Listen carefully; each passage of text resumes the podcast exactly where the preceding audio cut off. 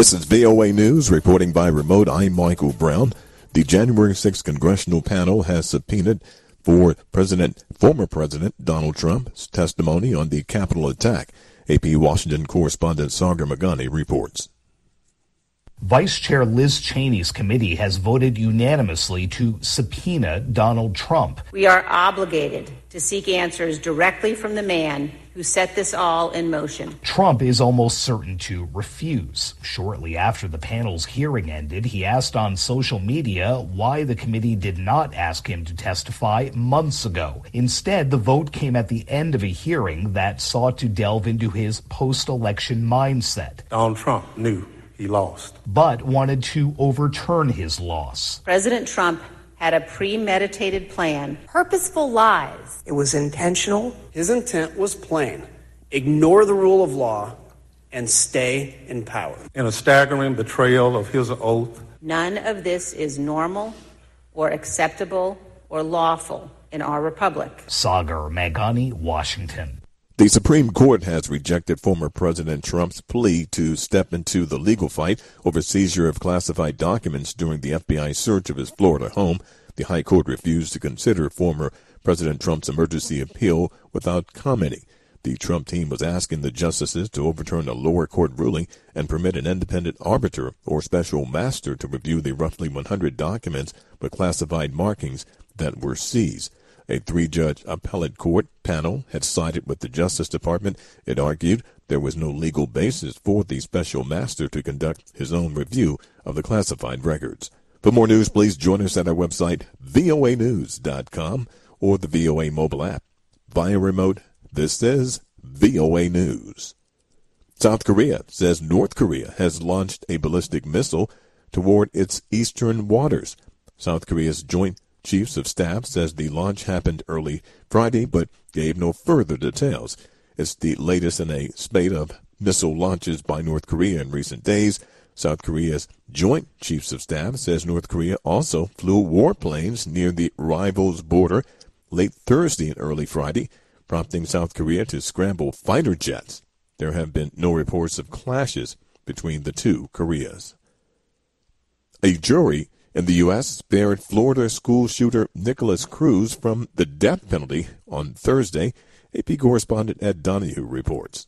The jury could not reach a unanimous decision to sentence Cruz to death. Instead, it's life without parole. This should have been the death penalty, 100%. Lori Alhadeff's daughter was one of the 17 killed at Marjory Stoneman Douglas High School. I sent my daughter to school and she was shot eight times. Cruz, his hair unkempt, largely sat hunched over and stared at the table as the jury's recommendations were read. His lawyers claim Cruz had a difficult upbringing. Linda Beigel Schulman's son was killed. She says prison life won't be easy for Cruz. I hope he has the fear in him every second of his life, just the way he gave that fear to every one of our loved ones who he murdered. Florida Governor Ron DeSantis agreed with the families, saying it stings that Cruz will not receive the death penalty. I'm Ed Donahue. Iraqi lawmakers elected a new president in a key step toward ending a year-long political vacuum. Parliament voted for Abdul Rashid, a former minister, as president on Thursday. The session was threatened after nine rockets fell near the parliament building. Iraqi security officials say at least five people were wounded in the attack, including three civilians. There was no immediate claim of responsibility for the attack. A bus bombing in suburban Damascus killed 18 Syrian soldiers. Syrian state media, citing a military source, reported the blast on Thursday also wounded 27 others. Similar attacks in the past years have killed and wounded dozens of soldiers in government held parts of the war torn country. Saudi Arabia rejected an not as based on fact criticism of an OPEC decision last week to cut its oil production target despite U.S. objections and said on Thursday that Washington's request to delay the cut by a month would have had negative economic consequences. For more news, as always, we invite you to join us at our website, voanews.com, or the VOA mobile app. Reporting by remote, I'm Michael Brown, VOA News.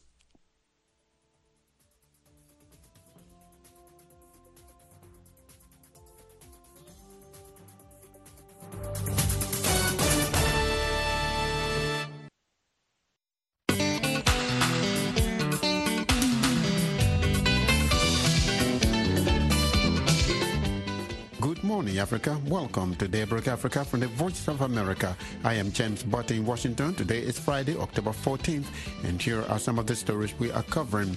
A Nigerian appeals court drops charges against Biafra separatist leader. I'm of the view that anytime from tomorrow, Nnamdi Kanu will be free, and also we, we leave the best possibility of the DSS and also make other moves. Malawi's president will today, Friday, preside over the country's first ever National Day of Unity and Dialogue. An infectious disease expert urges Africa to respond effectively to outbreaks on the continent. An expert explains Africa's vote this week in the UN General Assembly on Russia's annexation of parts of Ukraine. They are concerned about long-standing double standards in the United Nations. Secondly, they have become too dependent on outside powers for their survival. And Cameroon says armed separatists prevent health workers from assisting monkeypox victims. Those stories plus Samson Omale Sports are coming up on Daybreak Africa.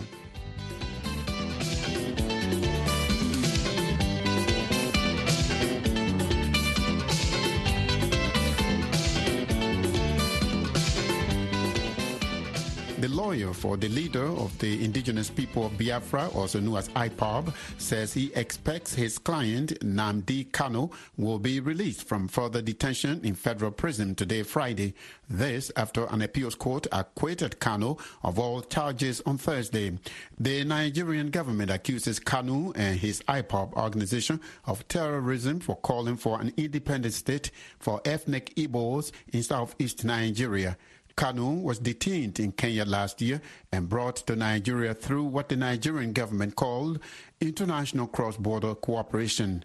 Lawyer Ifeanyi Ejiofor tells me that the appeals court acquitted Kanu because it found that the way Kanu was abducted and brought to Nigeria was a gross violation of international laws and treaties to which Nigeria is a signatory. We raised an objection to the decision of the court to try him at lower court when he was abducted in Kenya and the submarine relation to Nigeria. And the court appeal listed five grounds of appeal. One, that the manner in which he was abducted and the surrender relation to Nigeria is in gross violation of extant international laws and treaties, and also African Charter of Human and People's Rights, and all ONU conventions, which Nigeria is a state party. These are relevant laws that prohibit the abduction of Nigerian citizens or citizens of a, contracting state in another country and possibly render him to the country where they want him to face. So the court considered the objection in its merit and international laws rely upon. And the court condemned in its entirety the manner in which Nnamdi Kanu was abducted in Kenya. And also, the court declared that no court in Nigeria, not even the lower court, has the right or the power to try him.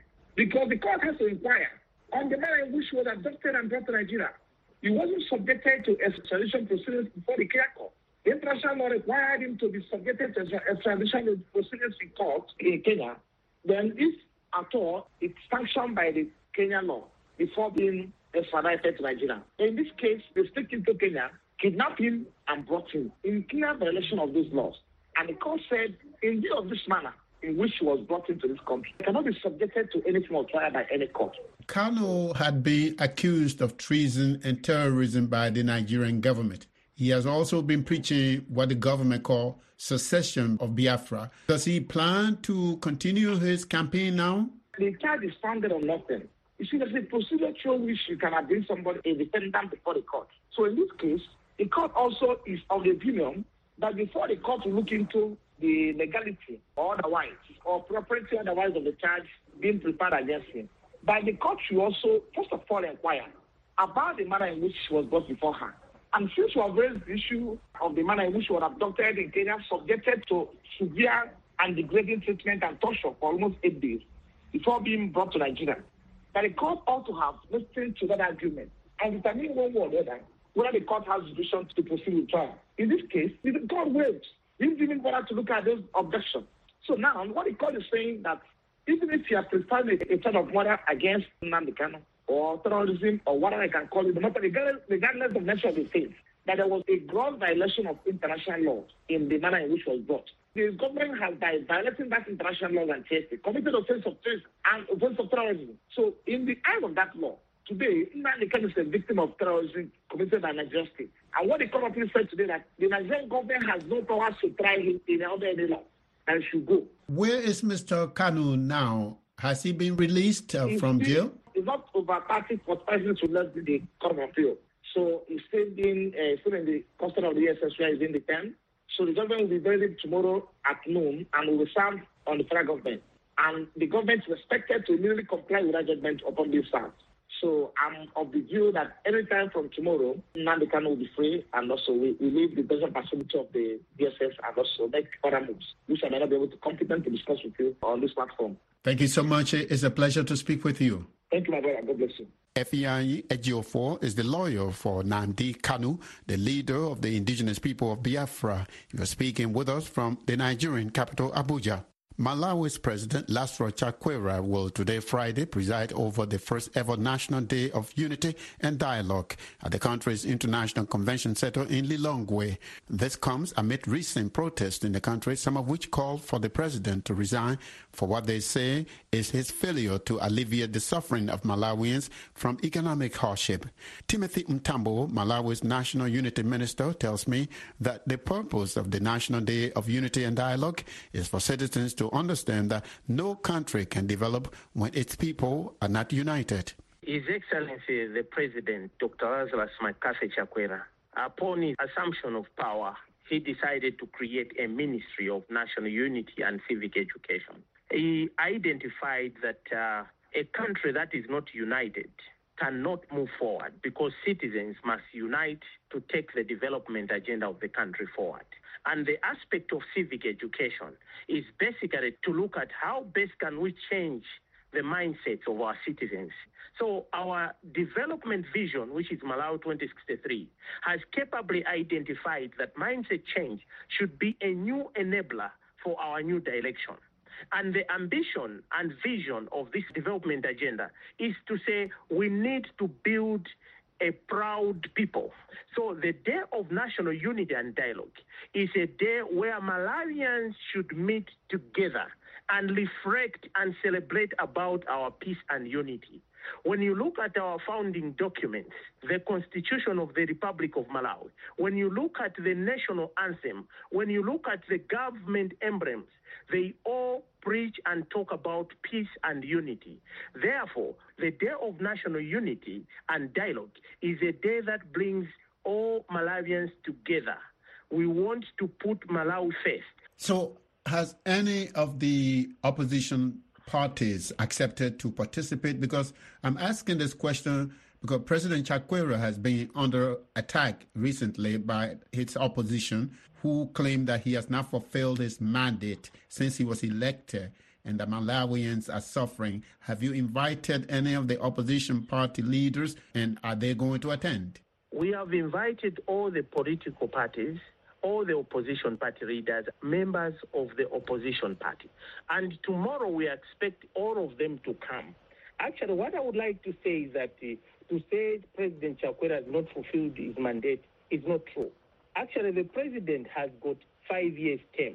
You can't talk about somebody failing to fulfill the mandate has not finished the journey. The president is laying a very strong foundation for the development of our country. And for me, I would like to say that, uh, you know, we need to remove the spirit and the heart of bitterness. Of course, I can see that there is a lot of bitterness. Uh, there is a lot of spirit of saying, okay, if it is not me, then no one. We are asking everyone and we are calling all the citizens for national healing. When there is a leader, we must support the leadership to spur our country into prosperity. So, my appeal to all the opposition parties is to say, let us work together, develop our country. There is time that we should put politics aside. We should all unite for development or be proud of. What sort of activities are going to be involved in the celebration or in the observance of the National Day of Unity? To begin with, we had a two days all inclusive national conference on peace and unity. And the product of this conference we have developed the first ever Peace and Unity Charter for Malawi. And tomorrow is the day that it will be signed by the president and different arms of government and different interest groups, religious leaders, traditional leaders, politicians. They are going to sign the charter. Number two, we are going to have all the cultural groupings of this country, and we are going to have exhibition of different cultural activities. This platform should be able to promote understanding, uh, tolerance. We want to promote national, social, and cultural cohesion. There will also be all the political parties, young people from different political parties. We need to understand to say, even though we come from different political parties, but ultimately we are Malawians. We all pay allegiance to the flag of the Republic of Malawi. Minister Mtambo, it's so nice to talk with you and thank you very much. My pleasure and God bless you. That was Timothy Mtambo, Malawi's National Unity Minister. He was speaking with us from Lilongwe. A former UN Undersecretary General for Political Affairs says he's not surprised by this week's vote in the UN General Assembly concerning Russia's annexation of four Ukrainian territories. 26 African countries voted in favor of the resolution to reject the annexation. 19 others abstained. Ambassador James Jonah tells me that the vote reflects three problems confronting African countries when it comes to the United Nations, including their concerns about being punished by the superpowers and being too dependent on outside powers for their survival. You know that African countries and even many in the global south have three problems. The first problem is this they are concerned about long standing double standards in the United Nations. Secondly, they have become too dependent on outside powers for their survival, economic and, and otherwise. And thirdly, they are concerned about being punished if they vote the wrong way. You may also recall that at the beginning of the debate, the Russian delegation tried to get a secret ballot on the resolution on the grounds that they have information that a number of countries in the global south are being pressured to vote in favor of that resolution. That proposal by Russia was rejected by the General Assembly. So I'm not surprised, really, by the results of the voting for the simple reason that if you take out Russia and put to all members of the General Assembly whether they accept occupation or annexation, you may get the overwhelming majority saying they don't accept it in principle. So those African states and those who may be also in the global south have tried to abstain. Ambassador, that, that that's what I want to ask you. The word yes. the word abstain. Now, in a layman's term, let's say if South Sudan, South Africa, Uganda, and others abstained, does that mean they support Russia's annexation of uh, parts of Ukraine or they are against? What does it mean to abstain? James, this is what I'm trying to give you. I'm giving you, it does not mean that. But these people who may have abstained have maybe, in the view of some, courageously rejected pressure to vote one way or the other and abstained. But as I said, in principle, I don't know of any United Nations member that would accept the idea of occupation and annexation. But they know that we have many cases now in the books of the United Nations General Assembly where member states have occupied and they have annexed and there have been no repercussion. But what the UN has always said, all those states, and there are many, who have annexed occupied territories, that these will be null and void. That's what the General Assembly, it has expressed its views. But you have to remember also that it's an expression of views. We don't have that in the Security Council. Ambassador Jonah, it's always good to come back to a person like you to provide yes. the information necessary for understanding of the working of the United Nations. Thank you so much. You're welcome, James. Ambassador James Jonah is the former UN Undersecretary General for Political Affairs. He was speaking with us from New York.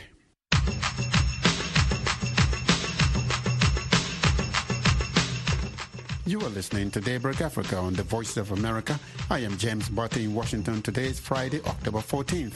Still to come on our program, Samson Omale Sports.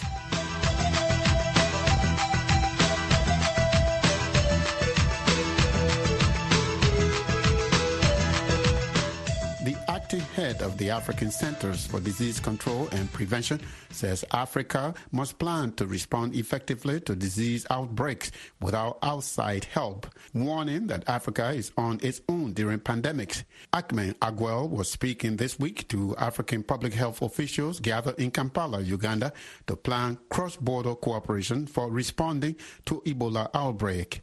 Dr. Amesh Adalja is an infectious disease expert at Johns Hopkins Bloomberg School of Public Health in Baltimore, Maryland. He tells viewers Cara Van Dam that when there is a disease emergency, countries where the outbreak is not occurring are often reluctant to get involved. There is a lag, that it's very reactive. And when the actions are taken, they're often domestically aimed. For example, travel screenings or travel bans, rather than actually dealing with the outbreak at its source. We've seen this time and time again from Ebola in 2013, 2014 to monkeypox to the current Ebola outbreak in Uganda. It's always going to be the case that many of the countries of the world are not going to be concerned until the outbreak impinges on their borders, even though that's short sighted and doesn't reflect the, the nature of infectious disease. It's a tendency of political leaders to play to their domestic audience and to be very reactive instead of proactive. So that leaves continents like Africa needing to build up their own capacity to be able to be the first response, to be able to durably suppress an infectious disease outbreak there without external help. There's an outbreak of Ebola in Uganda for which there is no vaccine. Is Uganda handling the outbreak, Achong? The outbreak of Ebola in Uganda is very concerning because it's with a strain of Ebola for which we have no countermeasures. Uh, the Ugandan government is trying to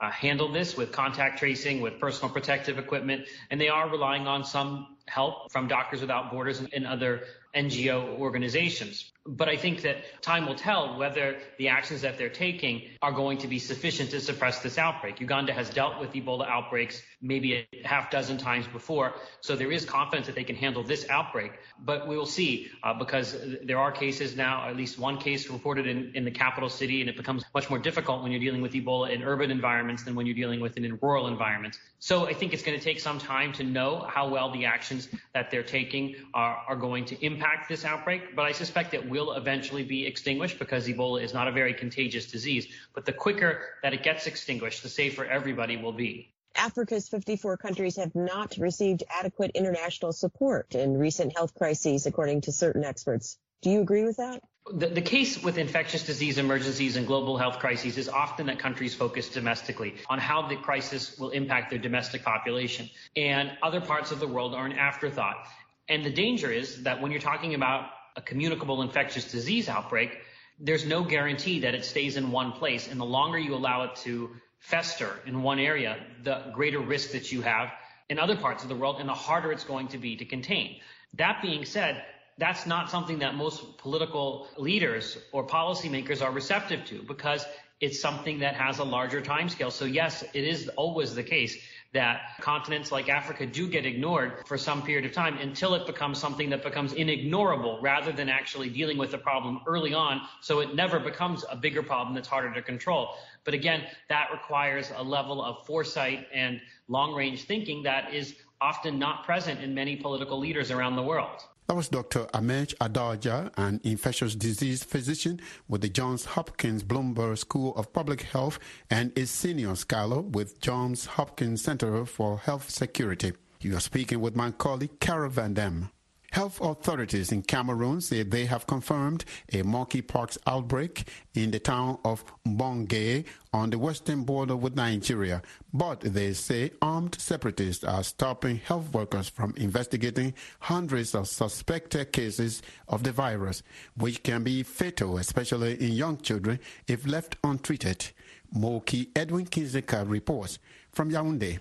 Cameroon government officials say health workers have been deployed to the districts of Kumba and Bonge to communicate to civilians with suspected monkeypox infections to immediately isolate and avoid contact with other people and animals, including pets. Kumba and Bonge are districts located in Cameroon's English speaking southwest region near the border with Nigeria. Emmanuel Lenya Nefenda is the highest ranking Cameroon public health official in Kumba. He says they are educating civilians after a suspected monkeypox infection was confirmed in Kumba. He says the case of Kumba was reported after the confirmation by Cameroon public health officials of a monkeypox outbreak in Bole Bakundu, a village in Bonge. Nefenda says everyone should protect themselves from monkeypox, which is highly contagious. People should avoid eating wild animals. They should avoid being bitten by wild animals. Of course, they should avoid contact with wild animals. Apart from that, they should keep the environment clean. Clean by wearing clothes that are properly clean, not the ones that are, let me say, bush clothes where rats and other animals have defecated or they have had contact with, for which case the contraction and the transmission can be affected. Moki Edwin Kinzeka for VOA News, Yaoundé. Cameroon.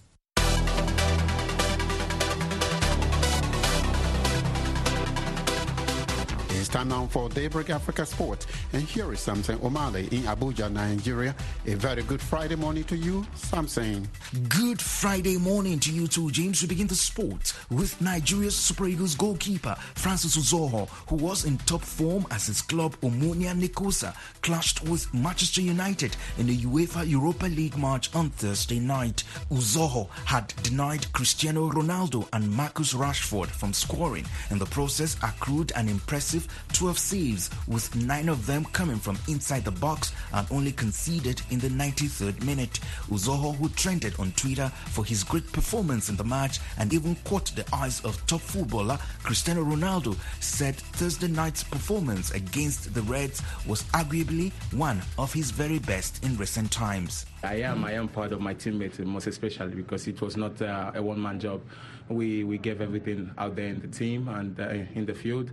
So um, I'm also, like I said, happy with my performance. And uh, okay, I, I, am not disappointed though because I, we had a great game.